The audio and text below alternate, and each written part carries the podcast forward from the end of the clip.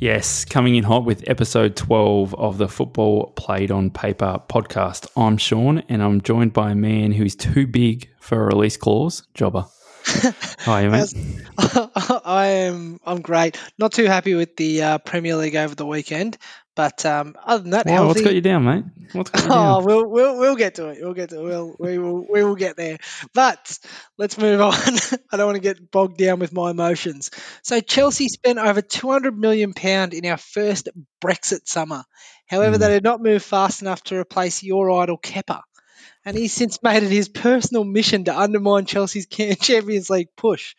So I was like, Kepa's good for an error. He really is. But what was your favourite keeper error and why? There's a rich history here, isn't there? There's a lot to choose from. Um, but I'm going to wind everyone's mind back to 1999, Manchester United versus Southampton. And as I as I was googling this um, from my memory to this game, I found it odd that Mark Hughes was actually playing for Southampton then. But anyway, that that's a side story. And um, so I, I think we're two one we're two one to um, Southampton at the, at the moment. And um, Matt Le Tissier pops up and I know what you're thinking that he cracks one into the top corner. No, he scuffs one along the ground. So this is going like snail's pace, right? And the best part of the best part about this one that I picked is that um, for those listening, you can play along with this one. So just picture this, picture yourself in goal, and um, and do as I say. So uh, Matt hits one, and it, he scuffs it. It's rolling along the ground. It's rolling towards you, right? So put your knees and ankles, probably hips width apart, and then drop down to your knees. And the ball's still probably five yards away from you, right? So everyone's on their knees. And then now lean forward and land on your elbows to scoop it up. And um, as it comes to you, let it go through your hands, then through your elbows, then roll across your stomach and give you a little tickle, and then roll through your legs, past your knees, through your ankles, and then go so slow that it doesn't even hit the back of the net. That's how slow it was going. Massimo Taibi, 1999. That's mine. What's yours? Oh, so I can't remember the exact year, but um, it's good because we both got Manchester United themes this week. So mine's more of just a hilarious series of events. So uh, Manchester United were playing West Ham in an FA Cup. I think it's a semi-final, but I know someone will write in and correct me because they tend to do that. Um, and Paolo Di Canio's broken the offside trap. And do you remember Fabian Barthez? Yes. It's funny you say this. I've got a point on this after you finish too. all all goalkeepers are a little bit crazy, and as you're listening to this, you're thinking that's not true, and then you're like, actually, every goalkeeper I know is a little bit unique. Um, so Fabian Barthez was batshit crazy, like he was just so erratic, but he was amazing shot stopper, probably due to his erraticness. Um, and Di Canio's gone through, and they think he's offside. So Fabian Barthez, being you know two steps ahead of everyone else, sticks his arm up as if to say, "Yep, he's offside," and sort of motions as if he's going to pick it up. And then Di Canio lashes it home. And everyone's like, Mm. "What is Barthez doing?" And he's just walking off with his arm in the air. And they're like, "Oh, I think he forgot. He sort of needed to stop that." And then West Ham won. So it was just hilarious, and he was so convincing, but he just wasn't offside. Yeah, he's a bit of a crazy one, Barthez, wasn't he? He um so uh, this as I said, mine was sort of in my memory, but I couldn't remember exactly which Manchester United keeper it was. I just knew it was a Manchester United keeper. So I've Googled it to work out who it was. And then all I get hit with from Google is just a plethora of Fabian Barthez howlers. And it took me ages to find um, Taibi's. Um, but yeah, anyway, I got to it. Keep digging But, through um, yeah. Yeah, and there's some in there too, Barthez. Um, the my favorite part of Barthez, and when I first really got introduced to him, was the 1998 World Cup when um, uh, I think it was Frank Leboeuf used to come over and kiss his head before the start of, start of each game, and then they used to pray together. Oh, so good. Two things you don't see enough of in football anymore, and this is I can say this with great evidence, is kissing people's heads. Um, you don't see enough, and someone going out of the tunnel doing the header. I want to see that again. everyone's everyone's too professional, you know. Just Yeah, a big centre half. Like I'd love to see, you know, Lewis Dunk just tap his head on the top of the tunnel as he head down.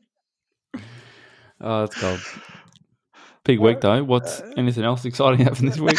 Actually, yeah, yeah, it did. It did. Um, so probably uh, one of my favourite footballers ever, and one of the greatest pundits for his quirkiness. Um, Patrice Evra gave us a little glimpse into what Wilf Zaha's time at Manchester United was like. So if you haven't seen this, do yourself a favour and just watch the clip of how awkward the rest of the panel is when Patrice Evra says this. So Patrice Evra said he was such an electric player, and I remember what's real with his career at Manchester United. He had this true or untrue affair with David Moyes' daughter because I remember at the preseason he was playing every single game, but when the news came out, he disappeared. and everyone on the panel just froze, except for the, the lady who was hosting. She's like, "Oh well, we don't know about that," and then just moved on. Put a massive disclaimer in there. She Oh. she knows the um. We're trying not to get sued here, Patrice. Uh, Sky Um, Sports came out and apologised later, but my Did they? god, Yeah. that is that's box office. Um, and and my one of my other favorite Patrice moments is um just YouTube um Patrice Evra and chicken, and uh, you'll you'll find it, you'll find it. it's good. Oh, okay, so what we might do is move on to the flavor of the pod. So we have uh, match day two to review, transfer chat. It's been uh, rather big. Jobber's mailbag, and Colo's multi. We'll have to touch on that. We can't can't just breeze past that. We might we? spend a little bit more time on Colo's multi this week. just do a bit of a deep dive. oh, no, you don't have to dive too deep to see it. But well, we, so we might kick off with um, match day two preview. But where else to start than um, some were calling six pointer already? Chelsea and Liverpool. Did you watch this? And what are your thoughts?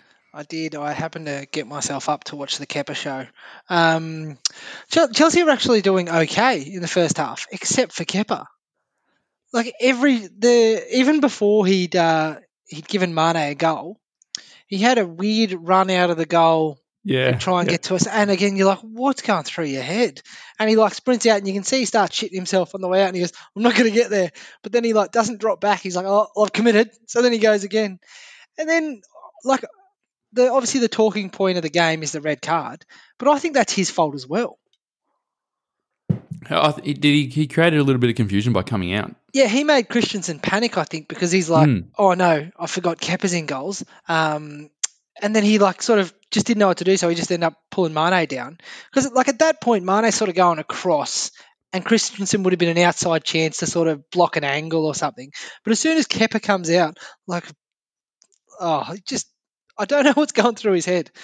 Just a just bad decision making. His distances were his judging of his distances from his line to where the ball was was was just well off. So as you say, there was that one where um, he come out and the ball was sort of spinning away from him, and then he had to retreat. And then there was one where yeah, he, him and Christensen got it, got in that mix up, and Christensen pulled him down. But once Christian pulled him down, a red card. You- You don't disagree with that? That was a red. No, I thought I thought it should have been a red straight away. I don't know. Like I thought they would have given a red and then gone back to a yellow or something. But it did. Like it seems pretty obvious. He's not playing the ball. It fits all the criteria. Mane's like so fast, so I doubt anyone's going to get across. Um, Yeah, I'd like to see not pull him down and and see if yeah either Kepa can get something on it or at least push him wide and as you say then Christensen um, can get get back and try and block it on the line or something like that. It just I just think making the pulling him down is just such a final decision. Like it really decided um, the flow of the game from there because the game really changed from from that point. Don't you think? Yeah, well, I think if you have Kepa in goals, you have to make final decisions because you may as you, like it's it's like having a traffic cone in there. Yeah. At least you know what a traffic cone's going to do. Um, but look, outside of that, I thought Chelsea in the first half were actually okay. They were pretty happy to sit back. There wasn't a great deal of chances. Like Liverpool, the only time they really looked like scoring was if Kepa was going to give them one, um, and eventually he Mhm. got his way. But I think But the, Liverpool had the a lot first of goal, Go on. the first goal was great though, wasn't it? Oh, what a goal! First goal. What Yeah. a goal! My God, if like if someone asks you to show them like what football should look like when it's played properly, and you're like everyone just pass and move and a couple of touches and go, that is the goal you would show them. Like Yeah. just so silky. Salah and Firmino just knocking it around. Like Chelsea just caught flat, and then Mane. Like the thing that impresses me about Liverpool the most, and it's constant, is just the work rate. Like you can have the best players in the world, but Liverpool's work rate, especially in that front three, like their movement is just so hard to watch. Yeah, and like Mane just. Like he, you know, he, he's in there. He's not necessarily involved in that particular play, but you know that he's sniffing around, moving, looking for the next step. Yeah, watch she's um an example of that is um the second goal. So watch it when Mane tries to slip. I think Firmino through, and he actually gives it away, and then he it gets frustrated. He does this weird little like skip hop thing, but then as soon as he hits the ground, he just sprints straight at Kepa. Um, Firmino goes to the left and takes the right side centre back, and um, just kept um, the space on Kepa got closed so fast by Mane, and he got a foot foot in with his right foot, and then just smashed it home from a real short distance. So yeah, that, that was the second goal and a bit of a howler by Kepa, but it was all made by just Mane's pressing. So as soon as Liverpool lose it, they just press so hard for the first two, three passes, and then if you can survive those first two, three passes, um, they'll, they'll step back from there. But yeah, what go back and watch that for the for the second goal. But you know what I'm going to say oh, about that? On the, what's that? Kepa's just got to clear that. Oh, God, let the boys Kepa. play a bit. No, No, Kepa, I- I- you're shit already and you're low on confidence. Just boot it. Like, Yeah, I, I I probably agree with that one, especially when the. I'm okay if he's trying to play a pass, but what he's trying to do is play straight pass um, to Jorginho, who's at the top of his um, 18 yard box, and Kepa's on the six yard box. So it's and it's a straight pass there, so it's just so easy to read, and it was just telegraphed really, really easy. But on, on the first goal for um, Mane's header, what about Reece James's marking? So um, some people saying that he couldn't have done much, um, others saying that he sort of lost Mane once he stepped back and he could um, see the back of um, Reece James' shirt. He, he had him from there. But what do you think? To, should, couldn't should do anything about it, or Nah, should have done better. yeah, Hundred yeah. percent should have done better. Like, it, and that's the problem with Chelsea's wide defenders. Um, they're very good going forward, but I think they leave a lot to be desired at the back. That's why Marcus Alonso's been replaced. I think Reece James has a lot to learn um, defensively, and I think that's that's a good lesson there from Mane. Like, that's one of the best players you'll face, but you've got to do better in defence there. Yeah, so after the first two goals, um, Chelsea had a chance down the other end and uh, a penno. Um, so definitely a penno for me. My boy just a little bit late there and just um, clipped clipped him. He went down, and Jorginho missed a missed a penalty, which you don't see often. No, it's his, it's his first missed penalty outside of a penalty shootout, which is a great stat for Chelsea fans. Just exclude the actual misses. Um, it's his first miss as a Chelsea player, and it was it was a good save, wasn't it? Were you checking Alisson's feet on a couple of replays just to make sure you were comfortable with where they were? I was. I hit the pause button and then um, yeah, tried to change my angle a bit. So I was standing on my tiptoes trying to look down at TV, see if I could see um, a bit of put a foot on the line. So, oh yeah, I can I can I can feel the saltiness coming through the microphone from you. But Yeah, no, I have Um, a tape no, measure out good- at home, just checking that square angle. good good good save and um, and that got it done for for Liverpool and I think that they look good. Um, I tipped Liverpool, you tipped Chelsea, so wow, you got that one wrong. Um, Did I tip Chelsea? yeah, silly, silly. Uh, I must have my head in the Um, mailbag for too long again. so that cheap glue, the smell of cheap glue coming through. But what, so I just want to cover Kepa a little bit more. Right? So De Gea, when he first come to the Prem, had some problems, and um, Man U had a chance to sort of stick or twist with De Gea. So Chelsea, what do you do? Do you, do you stick with him and try and ride this out, and then get get his value back, um, potent, potentially a bit further down the track because he is a bit young, um, and if he can get through this spell, I'm sure he'll go on and have a have a good career. Um, but I think if you take him out of the squad now and out of the team now, that's it. You, you're just never going to get him back. So Chelsea and Frank have a real tough decision there. Um, what are you doing? you ripping him out, or are you trying to stick with him? What do you think? Well, I think I think the Considering benefit. you paid eighty for him.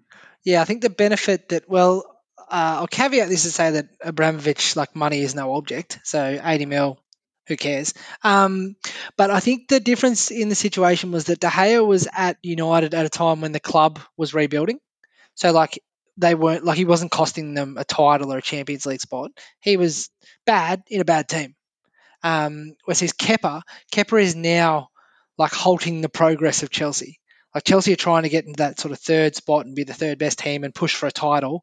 And like if you look back over history, like what team, what successful teams do you know that had a keeper who threw a couple in the back of the net? Like there's not many. Mm. Like Chelsea in the early 2000s had Peter Cech. Peter Cech was like renowned for his reliability, if nothing else. David Seaman in his heyday for Arsenal, amazing. Peter Schmeichel at Manchester United, and then Manchester United didn't recover again until they got Edwin van der Sar. Again with that reliability, so I think I think they've got to get I think they've got to move him on, cop a loss, um, and I think they've already done that with um, with Mendy. Mendy. Yeah, just mm, coming straight Mendy in, and he's a monster. He's a big man, so he'll be a real physical presence, which Kepa is not. So, yeah, so you you're moving him on, um, and you're just taking the loss on on that cash. I suppose you're just saying in that in this situation, money's not really a thing. So so who cares? You you move him on, and that's that. But yeah, yeah, I think if you move him, if you move him to your bench, even if something happens to Mendy and you got to bring Kepa on, he's just he'll be so shot for confidence mm. um, that you just you just never really be able to use him again. So I believe that they have to either bring Mendy in and just move Kepa on completely, get him out of the whole squad, or stick with him and, and, try and ride it out and see if you can get to the other side with him. And if you do, that I mean, it's tough. As you say, he's going to cost you a bunch of points along the way in doing this. But if you do get to the other side with him, um, I think he's just going to be much better keeper for it. Like mentally, he's just going to be so much better. So, yeah, big decisions there for Frankie. Yeah. Well, last thing about that, what did you think of uh, Thiago's debut? Yeah, I think he looked looked pretty good. Um, he come on rather early. I'm not sure if Henderson was injured. He come on for Henderson, he or was. he just injured. Was it? Yeah. So, but as soon as he come on, he just slotted straight in, and he was already running the game and was already like a pivot for Liverpool, and everything that was good sort of come through him straight away. So um, I thought I thought it was a bit clumsy and a bit out of character him giving away the penalty. Um, but I thought he was decent. What What did you think of him? It's great to see him. He looks, looks strong in red too. That's yeah, I thought he was. Um, I thought he was okay. Like I think he did all the things that he should have done, except for give away a pen in a team that was already dominating possession against a team that now has ten players.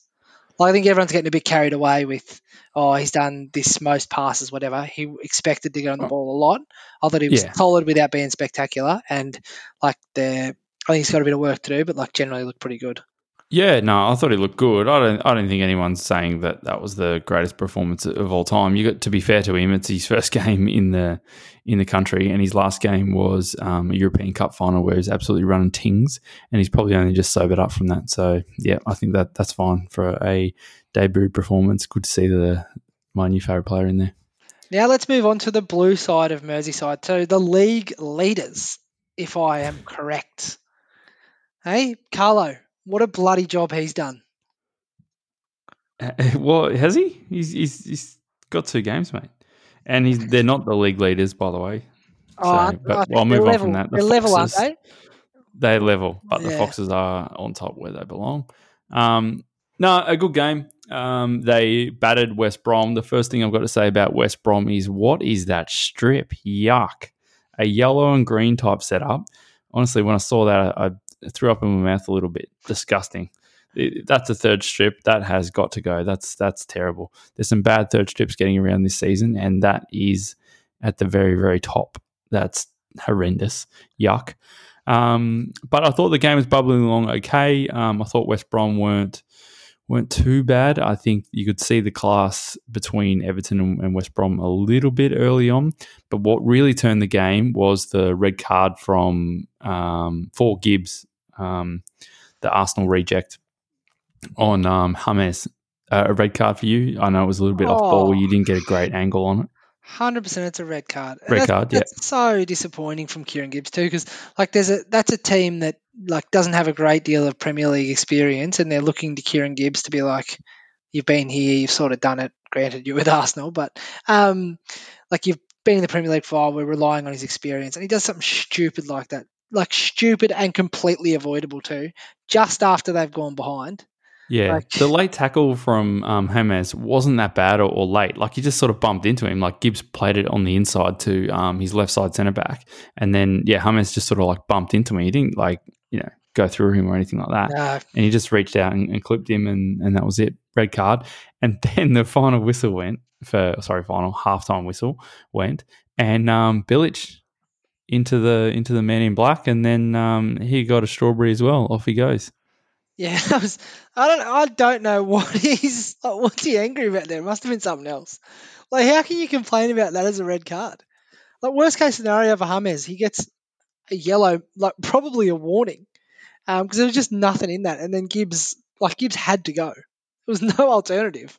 Yeah, I, I, I, saw him arguing. I don't know what he was arguing oh. about because I agree. Like, what's there to argue about? He put his hand up, clipped him in the face, and, and Hummers went down. I know Hummers rolled around pathetically for a little bit, but I mean, it's still a red card. So yeah. I don't know really what he's arguing about. So he had to coach the rest of the game um, from the stands. But then um, what about that free kick from Pereira um, straight after? Oh, what a strike. That's goal of the season so far.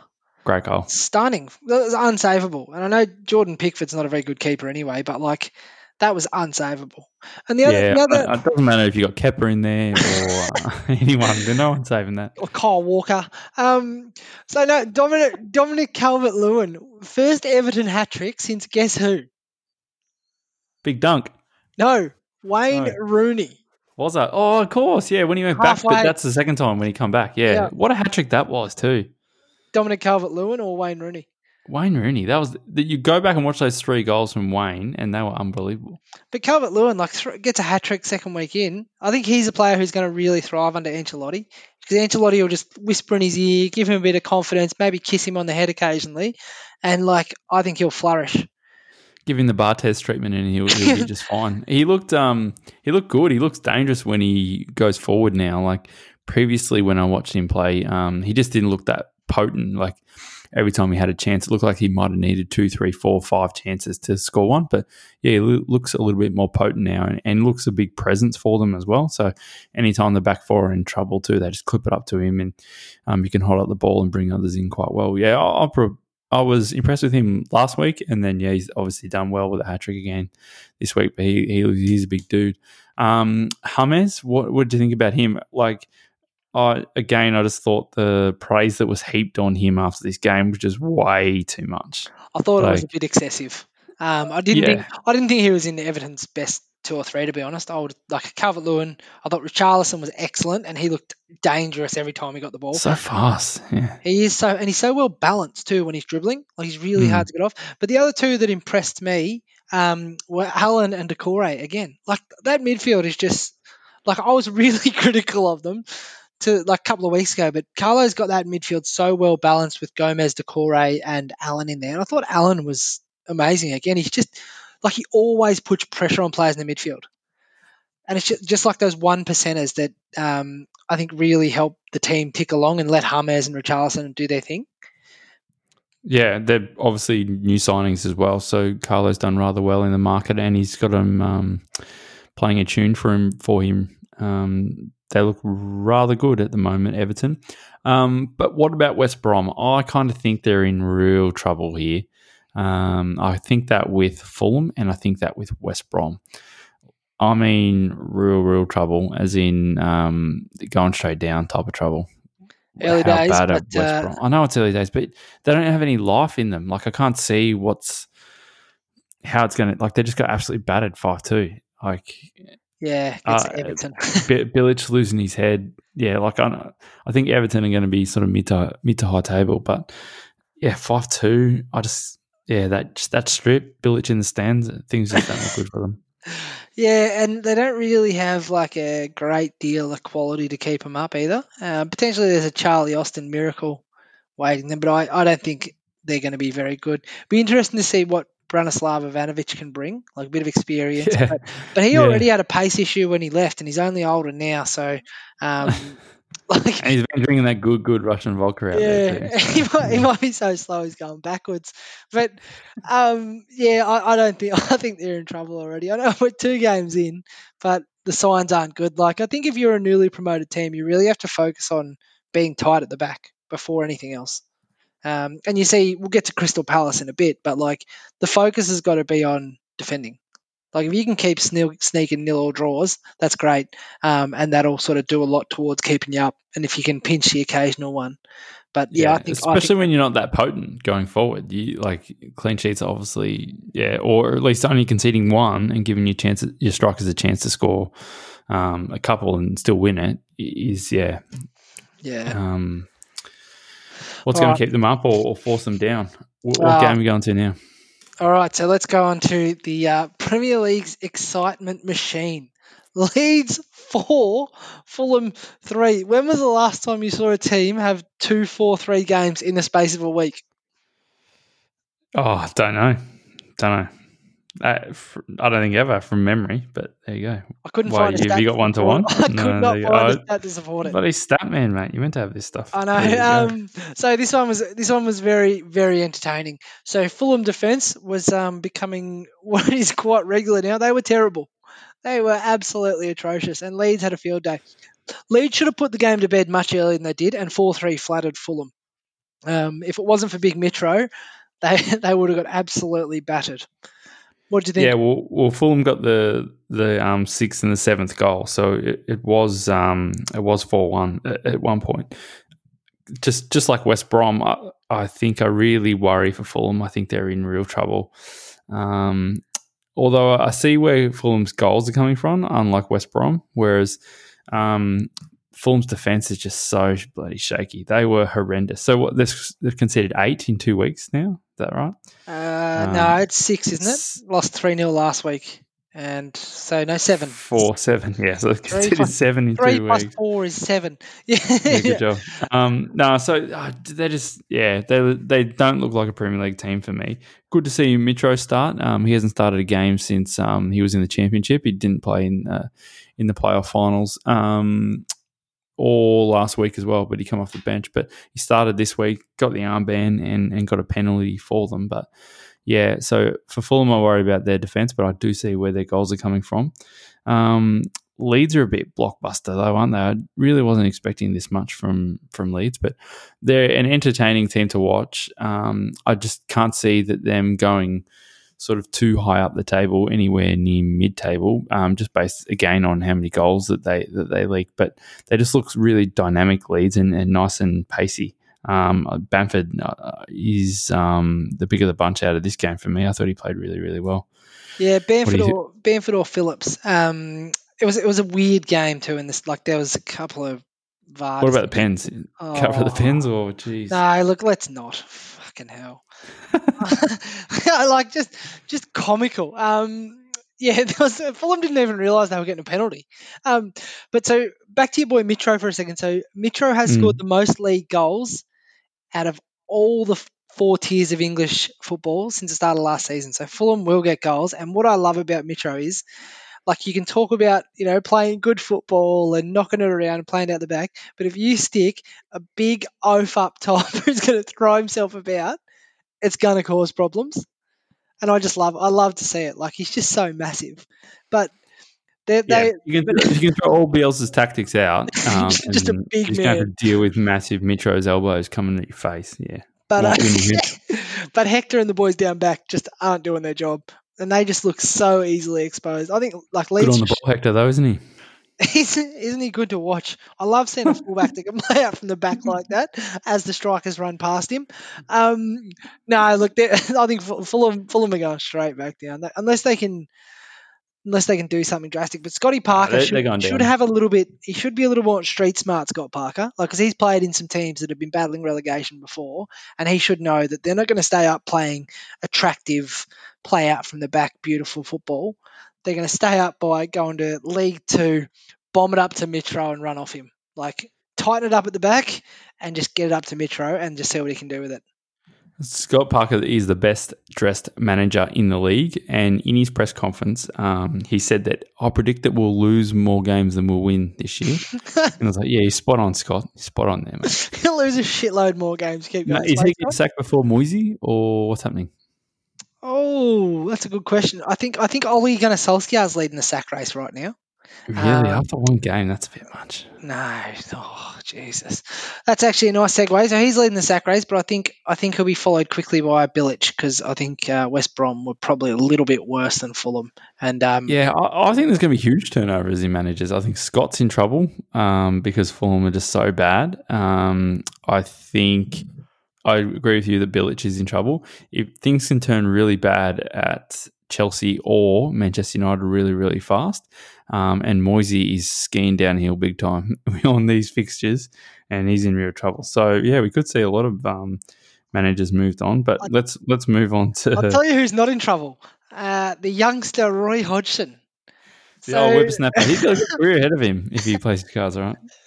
he uh, he he went out and he had a plan against Manchester United, and they executed it perfectly. And they were Six minutes in, Townsend. They were helped along by Luke Shaw, Harry Maguire, and Victor Lindelof, who were still feeling um, very giving post COVID, potentially trying to match Marcus Rashford's charity efforts um, by letting the Crystal Palace boys run amok down the back. Absolutely disgraceful performance from Manchester United. So Yeah, bad. not So bad. Like just out of ideas. The movement was poor. Um, Dan James got the hook at half time, but it could have been any of the front three. They were absolutely anonymous.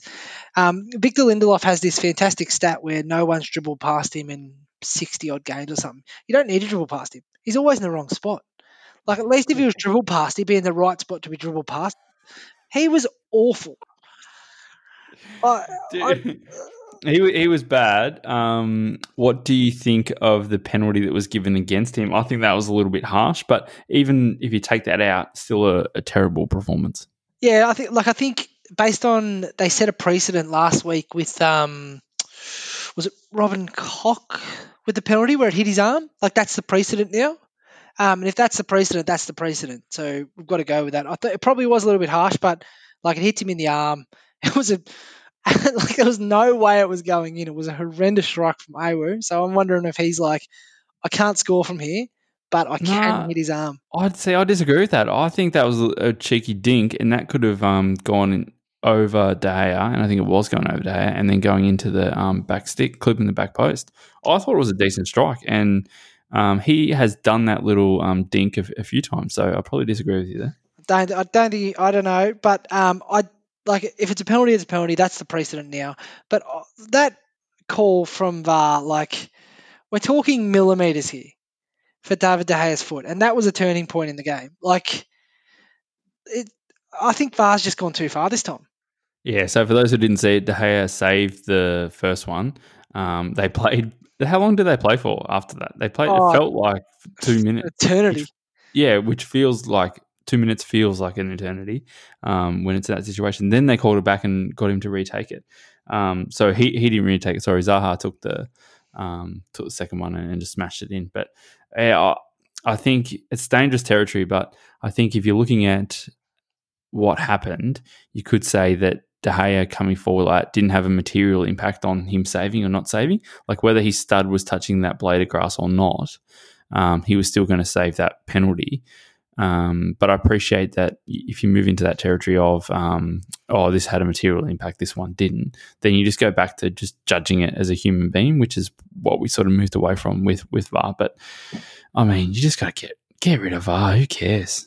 Just let the boys play. Um, but yeah, I think I think we've just we've turned the game into something just too black and white, and areas of grey just aren't appreciated anymore. But look, I don't want to bang on about VAR because I'm sure people in England are rioting right now over that. But just going back to Manchester United, no, I don't want to take anything away from Crystal Palace either because Crystal Palace were good for the win. Let's just get that 100% out in the open. Crystal Palace, tactically, physically, basically in all aspects of the game, were the better team.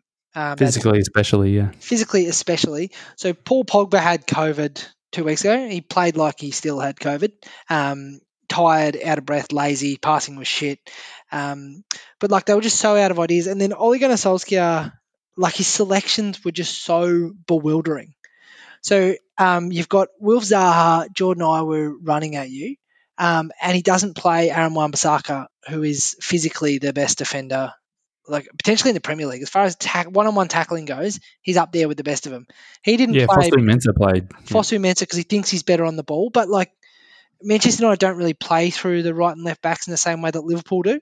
Um, so I think Ole Gunnar Solskjaer at some point this week decided he was Pep Guardiola and was like, "We've got a plan A now. We're going to try plan B." And then he started Dan James, who was absolutely honking, um, and he hooked him at half time. But like again, you're going to have Crystal Palace are going to bank have two banks of four sitting on their box, and they're happy to do that. That is not a game for Dan James. There's no space for him. No. He, he's fast and he does well when you play on the counter and there's space in behind. for him to to um, get in behind and and use his pace. But when you when you got a team that's playing with a low block and two banks of four, as you say, there's no room in behind. What you need is a technician. You need, if you could, you'd have two Bruno Fernandes's playing. There, well, you've got Mason Greenwood who can shoot from distance. Yeah. And chances are your, your chances are going to be from distance at that place. So he can cut in on his left, and, and everyone knows how strong his left foot is and how hard he can hit them. So I agree. Really odd decision there. The other one I thought was a little bit unusual, which again maybe um, he's just not ready yet, but.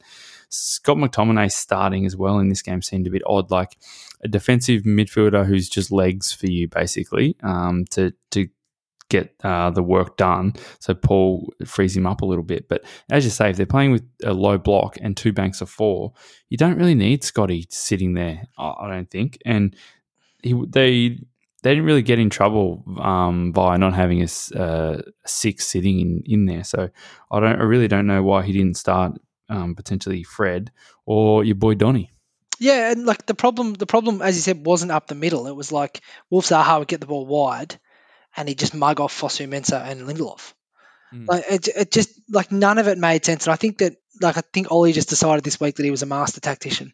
Um, and was like, yeah, we'll play around the squad. a bit. But the squad's not that good. Um, and as soon as you start taking out the top line players, there's a big gap to the next one. Um, yeah, so the, the, they're the two things that I would probably change. But I, I, suppose you just don't know what you don't know, right? So is Donny ready and, and fit enough yet. Mm, maybe that's why he didn't start. And then Mason Greenwood obviously had that trouble with um, England last week. So yeah, he's, his head right, and he's only a young young lad. So maybe he's not um, in the best space to to come back. And potentially he had to quarantine as well. Um, for a portion of time, so he might have missed some training sessions. I'm just trying to give Ollie the benefit yeah. of the doubt. And the other thing is, um, yeah, Wan-Bissaka's uh, fitness, but that's normally not an issue. So I, I, think if you've been kind to Ollie, they're probably the three reasons why you wouldn't start those guys.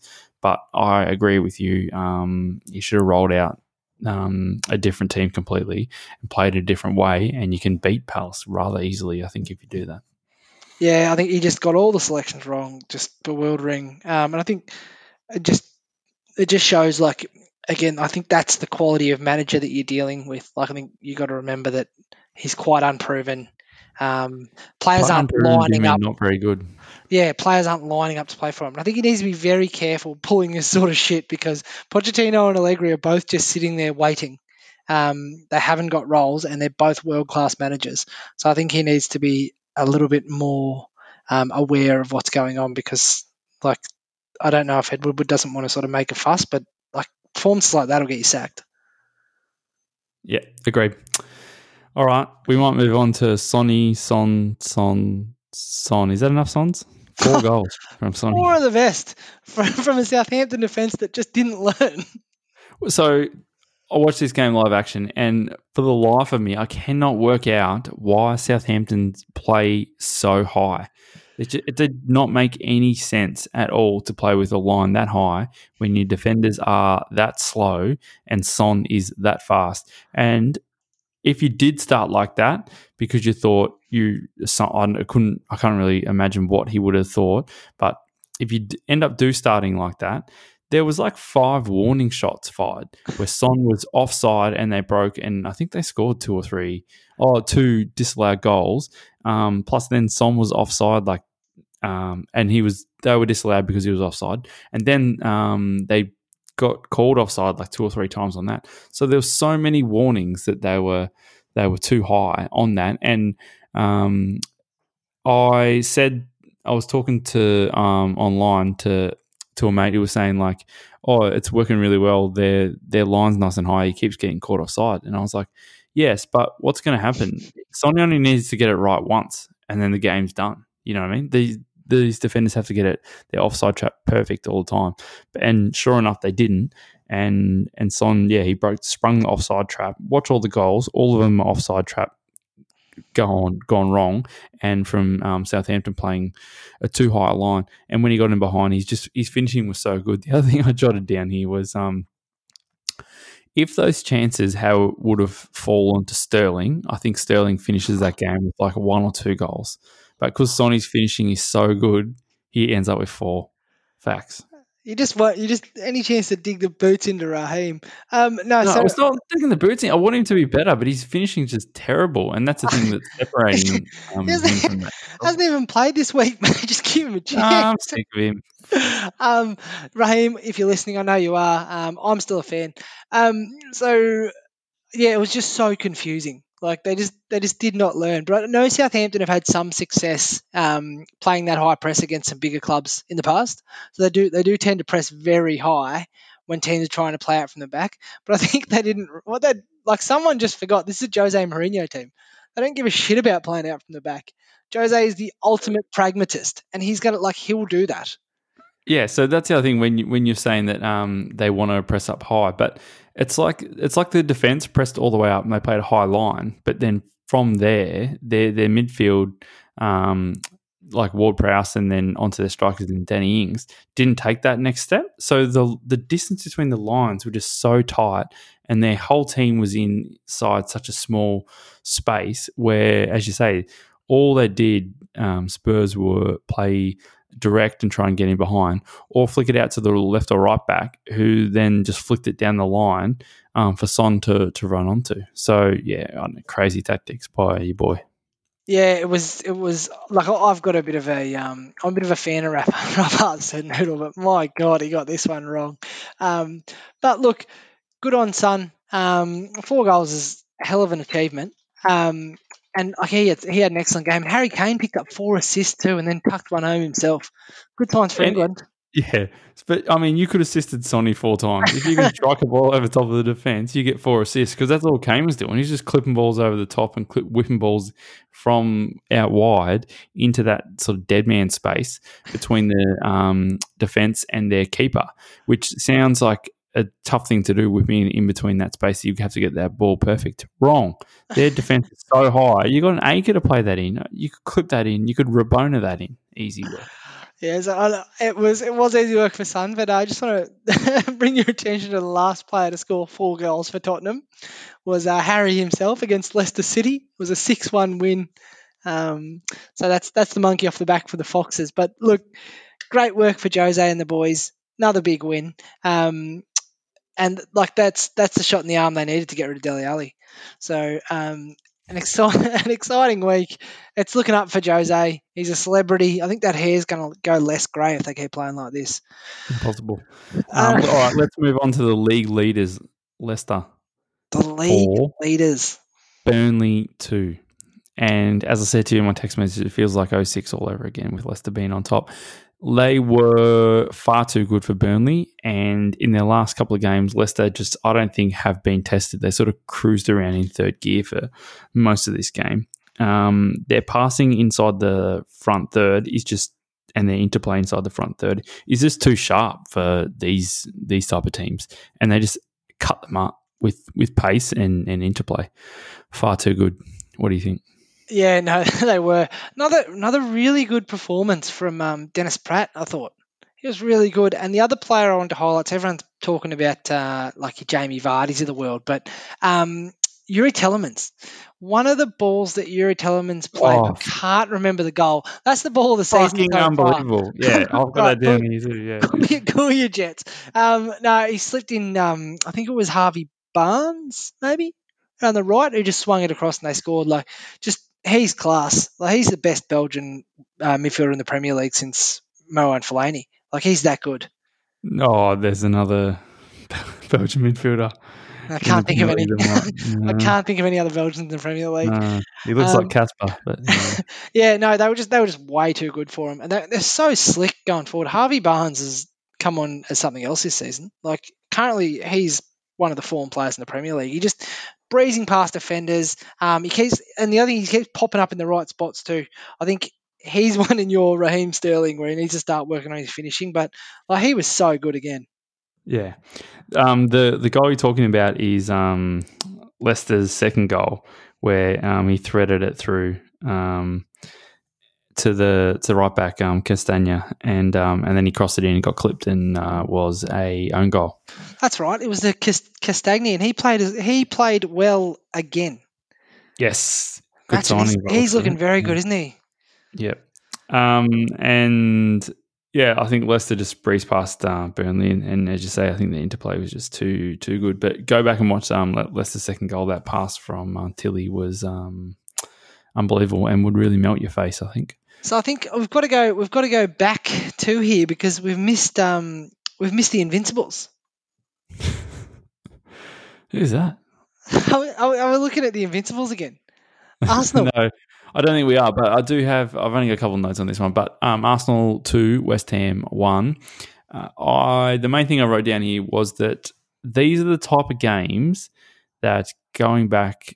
So I was going to say six months, but it's probably been longer than that since lockdown. But um, when Emery was a boss, these are the games that Arsenal lost, went on to lose, um, or or draw with. So, um, which was his biggest criticism is he couldn't get them to win the games that they should have. And they normally did well against the top four, top six. But yeah, it's these games where they're expected to win um, and they need to go out and win and they, they drop points. So I think that is a bit of a marker for Arteta and, and what he's trying to do. And I think Arsenal, I'm more impressed by this win than, than last week. Um, even though, yeah, they conceded this week, um, it was a little bit scrappier. But I think that's what they need. They need to win some of these games a little bit scrappier and just become, yeah, a little, a little bit tougher as a team. I think West Ham battled okay, but I think Arsenal's quality was was too much for them. Um, and I am no, I'm not impressed by them yet, but I'm starting to. What do you think? Yeah, I, I thought they were like again without being ultra impressive. Like these are the games they said you have to win, and they did that. Um, Danny Ceballos, Ceballos was um, quite impressive. I thought just very busy, um, and he sort of kept them ticking over. And then uh, Fast Eddie comes on and tucks one home to win it. yeah, look, the, they're, they're, doing the, enough. This is the type of game. You, this is the type of game where you say um, they weren't that impressive, but I think if you're an Arsenal fan. Um, I think you, you might be less impressed with Arsenal just passing West Ham to death and, and winning 3 0. What would impress you would be, yeah, grinding something out and doing something that they can't do. So I, I think that aspect of it is impressive. Yeah, no, I think I think I think you're right. Yeah, because that's something that, like, I feel like that became fairly popular to say that um, like Arsenal do that, but they do that. Sometimes they're just irresistible when they play, but like to actually go out and grind a result is something that you mm-hmm. didn't see enough of. Yeah. And you got to be happy because because Moyesy teams, even though this West Ham team, um, yeah, it's a bit different, but um, yeah, I'd be very happy with that. I thought West Ham were actually okay. Um, they probably lacked a little bit of invention, um, but Michail Antonio looked dangerous. But again, I'm just yeah, I don't know about West Ham. Yeah, so I think if you're West Ham, don't worry that you've lost the first two because um, next up you've got Wolves, then you've got Leicester, then you've got Spurs, then you've got Man City, then you've got Liverpool. So things get better from there. so you haven't you've only lost your first two. You could lose your next five. So don't worry about it. Um, so let's move on to another team that you'd potentially picked for a European adventure, Newcastle. So they were shit. Uh, definitely did not pick them. They were rubbish, battered 3 0 by Brighton.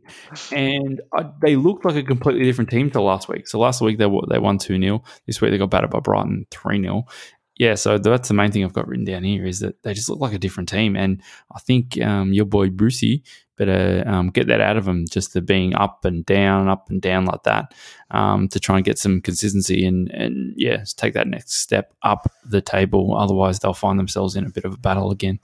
Um, did you have anything different to that? No, I just I thought um so last week I watched Brighton versus Chelsea and I walked away thinking Lamptey was very impressive for Brighton. Yes, um, on the right, week, on the right hand side. This yeah. week, I walked away from the game going, "Yep, this like he's so fast, and he's like he just pops up. He's not great defensively, um, which like a lot of young right and left backs seem to be getting that criticism. But he's so dangerous going forward. He is so quick, and with the ball at his feet, doesn't seem any slower. Um, so I was really impressed with him, and I was also impressed with Connolly just off the shoulder there. He's he's an honest sort of toiler, and he was given Jerome Lascelles real problems. Um, and the other thing I took away from the game was don't let Allan Saint-Maximin defend anywhere near the box. Bad decision. Oh, jeez. What's he doing? He's never going to. That's yeah, that tackle. So he tried to he tried to slide tackle on his on his right side, but then tried to hook his right leg from the bottom of his body to do a hook tackle type thing. And I just, know, yeah, genius. Didn't work for. Yeah, Einstein had his critics comes too. out of the week. But no, that, that- I thought Newcastle were dreadful, um, and I thought maybe uh, Andy Carroll might um, might be able to pull him out, but he couldn't even win a header in the second half. Poor Andy. Ah, the divine ponytail Andy couldn't do anything. No, just not their week. So uh, look, that's this week. So we've still got um, a couple of good games to come. Actually, Villa versus Sheffield United. That should be an absolute doozy. Um, if you're willing to get up for it. No, Uh, I, no, I am not. Might catch myself a mini match later. But uh, Wolves Man City is definitely worth watching, which is um, a nice segue into our transfer chat, I think. Yep, it is. And what a week it has been in the um, transfer market, huh? So here it is again. Always me- gets me. tell That me, second one always gets me. Um, so Wolves have gone out and they've lost a Portuguese player, and they have immediately gone straight back into the market to sign a Portuguese player. so Nelson Semedo apparently is going to be uh, locked up for Wolves tomorrow from Barcelona. So I think that's a good signing from Wolves. He's Oh, very fun. great signing. Yeah, yeah. Yeah. Um, and what, what's the price on this? I think forty-one. Is that right? Uh, I don't know. I thought it was 29, but he's fast. He's Portuguese. He fits all of the criteria of a Wolves signing. Um, It yeah, it he's a bit raw. he's a bit raw. I think it shows the state of the um, world that we're in, where W- Wolves, Wolves and Hampton Wanderers can go to Barcelona and say, "Hey, we'll take your right back, here's the money," and he goes. It just it's crazy. I, I think the thing that's tripping this up at the moment, or just on hold, is the the wages. So. Obviously, um, they've got to match his wages from Barcelona, and he doesn't play for free over there. So, I, th- I see that as the only stumbling block, but as long as they can um, agree to terms there, yeah, this will go through and a great signing by Wolves. And it really says something about Barca for me. Yeah, and apparently um, Semedo was not friends with Messi, and Sergi Roberto was. So that sort of spelled the end for Nelson Semedo. Well, that's it. Nothing more to say then. Well, So, and uh, so he passed the message up to the board, and they just got it done. But no, great signing for Wolves. Um, it's a it's a real pity that they lost potentially. Um, I think one of their best players. And what I like about this signing, which I'm going to get to in a second, is that if I was to think of a player who from any other team in the Premier League who could fit into Liverpool's team and fit into Liverpool's style, and I really had to think about it, I'd be like Diogo Jota. And who did they go out and get this week on the on the sly? Might I add? Just let Thiago take all the headlines, and then they've picked up Diogo Jota from Wolves. yeah, What good signing. Liverpool have a lot of games to play, so he will be needed. Um, I think if uh, Firmino goes goes down, or really any of the front three, you can play you can play across that whole front line, can't he? Um, so yeah, good signing and pacey too, which is what I like. He He's a wasn't getting a lot, workhorse. Wasn't getting a lot of game time at um, at Wolves. Was he didn't start every week? So No, but I think he was in a bit of a bit of a war with Traore. I think he was the preferred option. Um, but yeah, since last couple of weeks he hasn't been in the starting lineup. I think with um, Danny Pateo Baheo coming in. yeah, I think Um, oddly enough, he's going to start more games at Liverpool than he, he was at Wolves, which is a bit a bit unusual. So yeah, good good signing by Liverpool, and they did fly under the radar. Um, what about Mendy to Chelsea? Um, going to Yeah. go through? Do you think? What's yeah, so this week this week's show is called the Kepa tribute show because he's done. So um, we're doing a bit of a bit of a farewell to Kepa. Uh, Mendy comes in. Look, he is a massive unit. Um, he's I think he's about six foot six. Um, so he'll come in. He'll straight away command the Premier League. Uh, command Premier League 18 yard box. He's 28, so he's got some runs on the board. He's got eight caps for Senegal. Um, bit of a late bloomer, but he had a relatively good season last year. Uh, but I think, like, I think the reason they're signing him is because, like, he's obviously a good keeper, but he's also a really commanding presence, which Kepa is not. Yeah, Um, so, quite the opposite, isn't he? He looks a bit frail. Yeah. yeah. so he he'll come straight in the starting lineup. I think he'll probably start this week.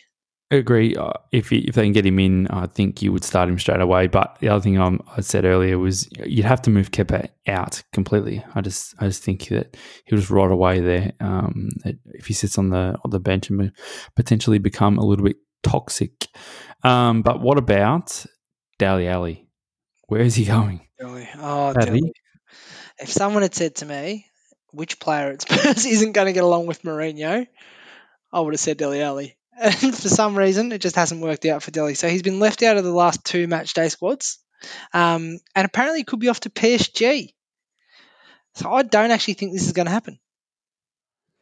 What do you yeah, I just think. Well, I don't think it's going to happen because if you're Dele Alli, why why would you do that? I think you you're trying to play, um, get back to where you were and play um, play for England. And um, one of the biggest things is that you generally have to play in the Prem to do that. And um, so why wouldn't you try and stay where you are? I, am not sure if there is a problem with um, him and Mourinho. I think when Mourinho first got there, he had a run of games that of Dele. Um, I think I mentioned this earlier on another pod that he actually did really, really well in. Was was scoring goals, uh, assisting, and and doing really well. I think Mourinho doesn't like his training style. As I said, I'm watching the Spurs doco at the moment, and he mentions that a few times. Um, and actually, the other thing I want to say on that is Dele has got that daft earring on the Spurs documentary. Everyone check that out. Um, so I think I would love to see Alli stay. I'd love to see him sort of get back in Mourinho's favour, but it's it's from the outside, it seems so easy to get on Mourinho's side. He's just a little bit of shithousery in the games, kick someone and and work your socks off in training. It doesn't seem that difficult. So, and he's definitely got the talent. So, I'd like to see him, um, yeah, sort himself out there and not go to PSG. Do you think he thinks he's good enough to play at PSG? Yep. Do you think he is good enough to play at PSG? No, no. I just no, don't think in the, in the, real, real big games at PSG, say Champions League um, semi-finals and quarterfinals when they get to that stage, I can't see him getting picked. I think I see him go to the French league and doing quite well and scoring goals, but I think most people in most people in the top line of the Premier League, if you're in the top sort of set of teams in the Premier League and you go to PSG, you'll score goals. So yeah, I just don't think you can rely on him. I just don't think I don't think this makes sense for PSG. It's not an area that they're struggling with.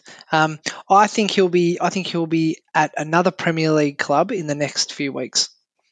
Because um, I think once Mourinho's done with you, you're better off just leaving. Because I know Luke Shaw outlasted Mourinho, but I feel like um, it'd take a lot for Daniel Levy to sack someone. So I reckon you're better off getting out of there now. Fat Boy Shaw, yeah, he hung on, um, didn't he? Despite Mourinho calling him a fatty. Um, but yeah. I don't know. I think Mourinho's sort of making noises about how his squad's too big. So that's weird because like for every other every other presser I've ever seen him do, um, the game there's too many games and there's and um non, and um not enough players and all his players are injured. He needs more bigger squad. He needs more money in the transfer window. And now his squad's too big, so you just can't keep the big boy happy. I miss the good old days when he was starting the two keepers on the bench. Send a message to the chairman. Yeah, I don't know how he's going to say the squad's too big. Maybe he'll have them all sitting behind the bench and be like, "Oh, what am I going to do with these guys?" Um, but he's thinning it as we speak. So um, Serge Aurier, one of your favourites, is off to Spartak Moscow. So we've received mailbag about Serge Aurier um, from Spurs fans in the past, and they were wondering if Serge was a problem. Serge is a problem, um, but now he's moving to Moscow. What do you think? Well, I think it's a good idea if you're out of favour with um, Mourinho. So, and uh, he wasn't exactly um, taking the Premier League by storm. So I think um, Spartak normally pay pretty well as well. So I think it's a, a positive move for him, and and why not move on? What Take the rubles and get out of there. Yeah, good on you, Serge. Thanks for coming. Um, you're a defensive liability, which is never a good sign for a right back. All the best over there, and they've. Um, I think they've moved on from you. So the last one I want to bring your attention to was uh, it was my cracking joke last week, which is Leicester pay over for under, and so Leicester signed. so Leicester have signed uh, Turkish winger from Roma on loan Ünder. So what I like about this one is there's a preview video on Leicester's Twitter, and he looks about 12 years old. He looks like a kid on his first day at school. He's like, "Hi, I'm Ünder." We'll, we'll, we'll, post it up on Instagram later. It's just it's just so ridiculous, and um, it looks like he's gonna he'll get bullied on the training ground a fair bit, I'd say. But look, good signing, young talented winger. Um, but you've got to see the video. It's just so stupid. Um, he's got a hammer of a left foot, and um, he scored some great goals for Roma. So yeah, he has. Yes, yes. No, it'll be good. It'll be good. All right, so I think we might have to go and have a look in our mailbag. Oh, is it that time already? Is it? It is that time already. Let's do it. You've got mail. You've got mail. Whew, it's been a massive week for the mailbag. Um, we have forgotten the last couple of shows to look at it, but look, we have two that are recent and relative for this week. So the email address there is footballplayedonpaper at gmail.com. So we have two of our lovely listeners have emailed in. Got one from Gate. It says, Hey boys, three star fan, five star man. Yeah, good on you, mate. Jeez, that sounds overstated. Yeah, it does. Um, so then it's a three pointer. So get ready for Oh, this, Sean. Yeah, but, but I can't answer them all at the end. I forget all Get the a- questions. So get I'll do one by one. Let me do Right. one by one. All right. So question one: Are we watching Arsenal Invincibles 2.0? No, next. All right. I'm going to also answer no. So number two: Could Man U do the unthinkable and go undefeated? This dot dot dot. Oh wait, they lost their first game. Yeah, I don't know when you wrote this email, but um, yeah, download the um, couple of apps, mate, or Google some stuff because um, yes, they lost their first game. They were horrendous. So I feel like he's taking a shot at you by saying that. in. So we can't, we obviously encourage that. that's quite a personal attack. Um, so number three, I do enjoy a personal attack normally. Number three, one thing that's annoyed me about COVID football is how much commentators still talk about home and away records. Surely they're as meaningless as a, as a United title challenge. Yeah, a clever question. Um, no, that's a good question. The, I don't know if you need the jab at the end, but I do enjoy it. Um, yeah, it does seem a little bit un- unusual there that they sort of bang on about tho- those records. I suppose there's obviously the no fans in there is going to have an impact to the home team, but take that out. So it's sort of some people might think it sort of goes back to an, almost a neutral ground, but I just don't think so. Like if you, what the other thing you got to factor in is um, travel. Um, I know England's not massive, but essentially you do have to stay in a in a hotel or take a bus or a quick flight or something like that. So I think that that does have an impact, and even even in the changing rooms, just having your own changing rooms and some familiar um, features around the ground, just yeah, it does feel like a, a more of a regular match day when you're playing at home. I I think. What do you think on that? Has that got any merit or not? Um, I, th- I don't think it's completely meaningless, but it certainly tapers down. Um, so, a couple of good examples here. The other, the one you spoke about before with Mason Greenwood, where um, you know you're trying to protect him and start him on the bench because um, Yeah, because he's had this problem with England. Doesn't matter. Like I think the biggest thing about that would be the crowd giving him a stick, and for a young bloke that might get on him. But there's no one there, so maybe Mhm. you'd hear maybe you'd hear someone from the bench having a go at you, but um, you're probably going to get that anyway. So I think it's it's tapered down a bit. The other thing is I think um, yeah, it's not it's not as significant. So like if you're playing Liverpool um, in front of the Kop, like that's quite daunting. Like you know having all those toothless Liverpool fans yelling at you from over the fence. come Um, on. Sorry, sorry. Some of them have had the surgery and got other people's teeth. But look, no, like having them yelling, at you, I think it is a big deal. Um, so I do. I think you're right about you know the creature comforts and that, but I don't know. I feel like going back to the Kop thing as well. Someone said, "Oh, Daniel Harrison's tucked one home away for Leeds in front of the Kop." Who cares? It's empty. Like, um, no one gives a shit.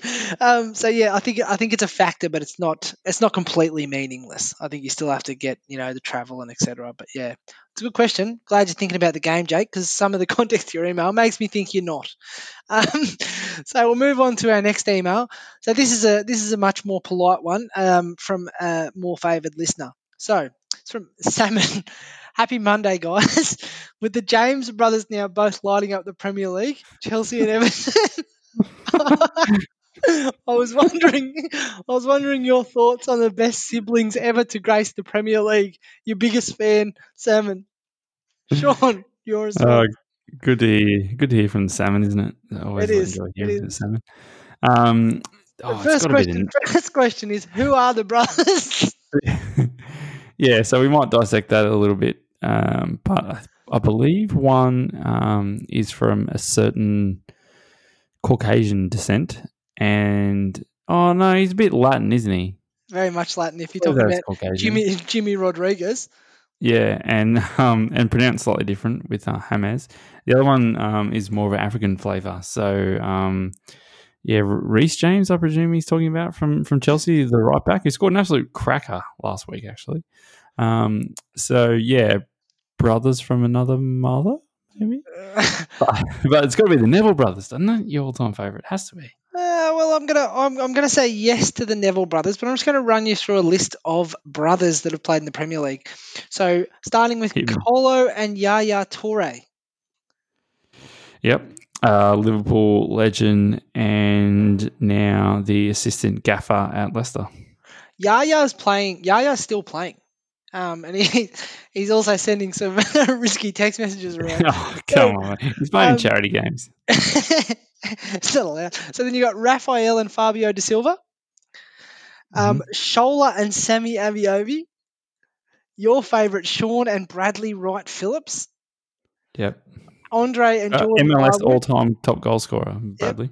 Christian and Jonathan Benteke, and then finally, probably the I most don't remember famous- Jonathan Benteke. Yeah, not many do. Not many do. He's better forgotten. But What about Ameobi? so the Ameobis, they were great. But I think they're still playing as Oh, Shola might have retired now, but I think Sammy's still kicking about. Maybe for Nottingham Long, Forest. Longstaffs? The Longstaffs. That's where I was getting to. Oh, of course you will, mate. It's the longest bow ever, but I got it. Ah, the sunburnt Longstaffs. So look, they'd have to be my favourite brothers. What a cracking goal he scored against Man United, and never to be seen again. So good on you. I'll go with the Longstaffs. Long staffs is your favourite, is it? Oh, they they will be. They once Mike sells them for a pretty penny. Yeah, he'll do that, won't he? All right. Oh no! Well, hey, whoa, whoa, One whoa, on. last thing, and I would be remiss if I didn't bring this up. So let's talk through Colo's multi. Tough day for the big fella, isn't it? Tough day for everyone. It's two weeks in a row. Never looked likely, I think was my comment last week. And that rang true. Nowhere near it. I've got- Have you got his multi handy? Um, I'm just trying to track it I down. don't have it with me. I'm not willing to look, but I believe it was Southampton to beat Spurs. Um, it was Fulham to Oh, here we go. No, I've got, it, I've got it. I've got it. I've got it. So Southampton versus Spurs was his first one. He had Southampton. Yep. Uh, they got battered five two. So. Absolutely battered. Leeds and Fulham. He had a draw. So that oh, he was pretty close on that. Four three. Was even it Um, wasn't a close four yeah. three. Go on. And then he had um, Everton West Brom. He picked that one, but uh, we were obviously dead in the water by then. So yeah, we got uh, one out of three. So again, that pay pays nothing. Pays nothing again. Actually, So we're down Ah, there- 35 bucks. So uh, you've on, got some Colo, work pick it up, mate. Pick it up, mate. All right. Any more for any more? Are we done? No, that's it. Enjoy the football tomorrow. Cheers. Five star ratings on um, on Apple would be great. See you guys.